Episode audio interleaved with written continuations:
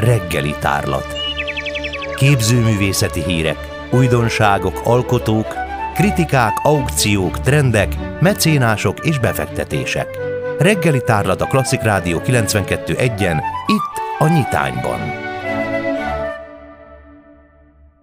Mai vendég Bódi Kinga művészettörténész, a Gerhard Richter Valós Látszat című kiállítás kurátora. Jó reggelt kívánok! Jó reggelt kívánok, köszöntöm a hallgatókat. Augusztus 27-től ugye a világhírű kortás német képzőművész műveiből nyílt egy kiállítás. Történelmi pillanatban rendezett Szépművészeti Múzeum Magyar Nemzeti Galéria Gerhard Richter kiállítás jövőre 90 éves művész, egy lezárt festészeti életművet tudhat magáinak, ugyanakkor azért szeretném hangsúlyozni, hogy egy művész soha nem hagyja abba az alkotást, tehát nem arról van szó, hogy teljesen visszavonult az alkotástól, csupán a festészeti életművét tekinti lezártnak, és egyébként ez a hír, amikor ért minket 2020-ban, igazából gazdagította a kiállításunkat, hiszen be tudtunk emelni egy olyan, úgymond festészet utáni műcsoportot, nagyon finom és intim ceruzarajzokat, úgynevezett naplórajzokat, amiket 2021 márciusa és áprilisában készített Gerhard Richter, kifejezetten nekünk a budapesti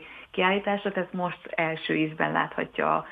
a közönség. Úgyhogy valóban ilyen szempontból is különleges a, a tárlatunk, és abból a szempontból is, hogy, hogy egy vírushelyzet közepén azért nagyon sok bizonytalansággal kellett megküzdeni a teljes múzeumi világnak, úgyhogy nagyon örülünk, hogy több mint 20 nemzetközi magán, illetve közgyűjtemény kölcsönözte a műtárgyait a kiállításunkra. Igen, ugye közel 80 alkotás lesz majd látható. Hogy döntik el, hogy milyen művek szerepeljenek a kiállításon? Nem egy klasszikus retrospektív kiállításról van szó, ugyanakkor egy teljes életművet átfogó kiállítást hoztunk létre, tehát a legkorábbi munkáktól egészen napjainkig terjed a kiállítás fontosabb tematikus csoportok mentén szerveződik a, a tárlat, tehát ez egy szoros együttműködésben jött létre a művésszel és a művész archívumával, Ugyanakkor tudni kell Gerhard Richterről, hogy nagyon sok műve igazából tengeren túli közgyűjteményben vannak, tehát Amerikában, illetve Ázsiában. Ezeknek a kölcsönzése most nem volt lehetséges számunkra, ugyanakkor európai, főleg német nyelvterületen lévő osztrák, német, svájci múzeumban találhatóak meg korai, illetve jelen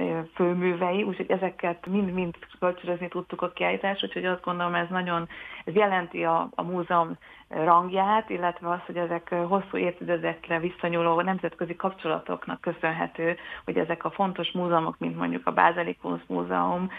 vagy a Düsseldorfi Kunstpalast, vagy, vagy a Bécsi Albertina kölcsönadta a kiállításunkra a főműveit Gerhard Richtertől. Kurátorként van-e kedvenc mű a kiállított darabok közül? Nem szeretek így kiemelni uh-huh. egy-egy munkát, hiszen azért a mi szakmánk azért az objektivitásról szól, és arról, hogy, hogy minden mű művet a maga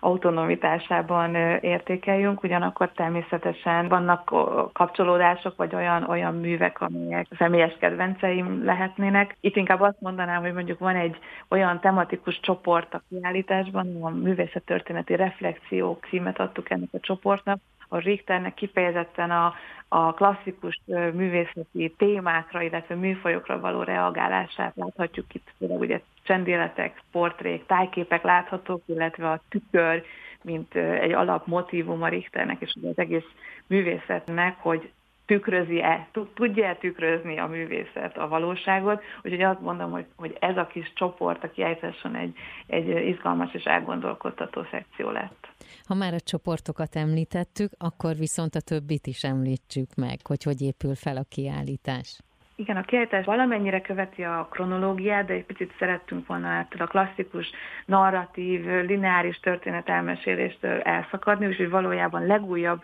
munkáival, ezekkel a finom, intim ceruzarajzokkal indul a kiállítás, egyfajta felütésként, hogy itt tart ma a művész 90 évesen, és utána visszalépünk a kezdetekhez, a 60-as évek fotófestményei kaptak egy külön szekciót, ezt követi az 1972-es biennálés szereplése, aminek egy nagyszabású termet szenteltünk, hiszen ez egy nagyon izgalmas téma, illetve 72-ben Gerhard Richter képviselhette Németországot a Velencei Képzőművészeti Biennálén, ez az ő életében is egy fordulópont, illetve a német művészettörténetben is egy jelentős esemény volt, illetve kiállítás. Itt nagyon izgalmas 48 brilliáns elmét bemutató portrésorozatot láthatunk, amiről most egyébként nem szeretnék többet elárulni, mert uh-huh. tényleg ennek a hatása ott helyben működik a kiállított térben. Ezt követően a művészettörténeti reflexió, amit említettem, csoport következik, illetve ebben van egy nagyon szép Tiziano parafrázis sorozata Richternek, aztán a üvegmunkák és a színmintákkal való foglalkozásra szintén egy külön csoportot kapott, ennek ugye a csúcspontja a 2007-es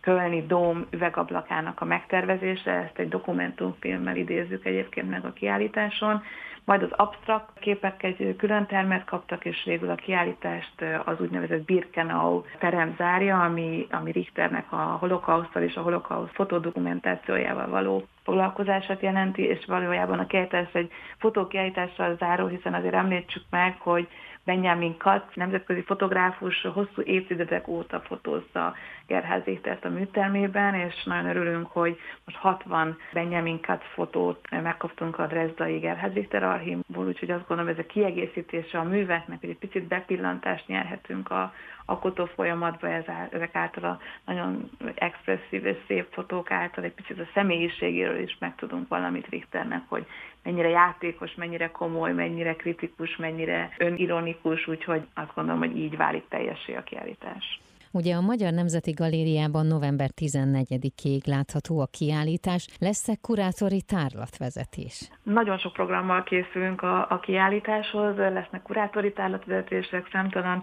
kortás magyar képzőművész, művészettörténész, teoretikus szeretnénk fölkérni arra, hogy tartsanak előadásokat, rendkívül rendezvényeket, tárlatvezetéseket, hiszen azt gondoljuk, ahogy egyébként ez a sorozat eddigi részeinél is volt, hogy egy kiállításhoz ez a kontextus, a történelmi és teoretikus kontextus nagyon sokat hozzáad, hogy egy picit jobban megértsük nem csak a adott művészt, hanem azáltal azt az egész társadalmi és európai teljes 20. századi festészet, illetve művészet történetét azáltal, hogy több szempontból megvilágítjuk ezt, hiszen teljesen más egy művészettörténész nézőpontja, mint akár mondjuk egy alkotóművész, és az is nagyon érdekes, hogy a, a kortás magyar művészek hogy látják mondjuk Gerhard Richtert, hiszen összeköt azért egy közös közép-európai múlt vele, hogy Dresdában született, és az élete első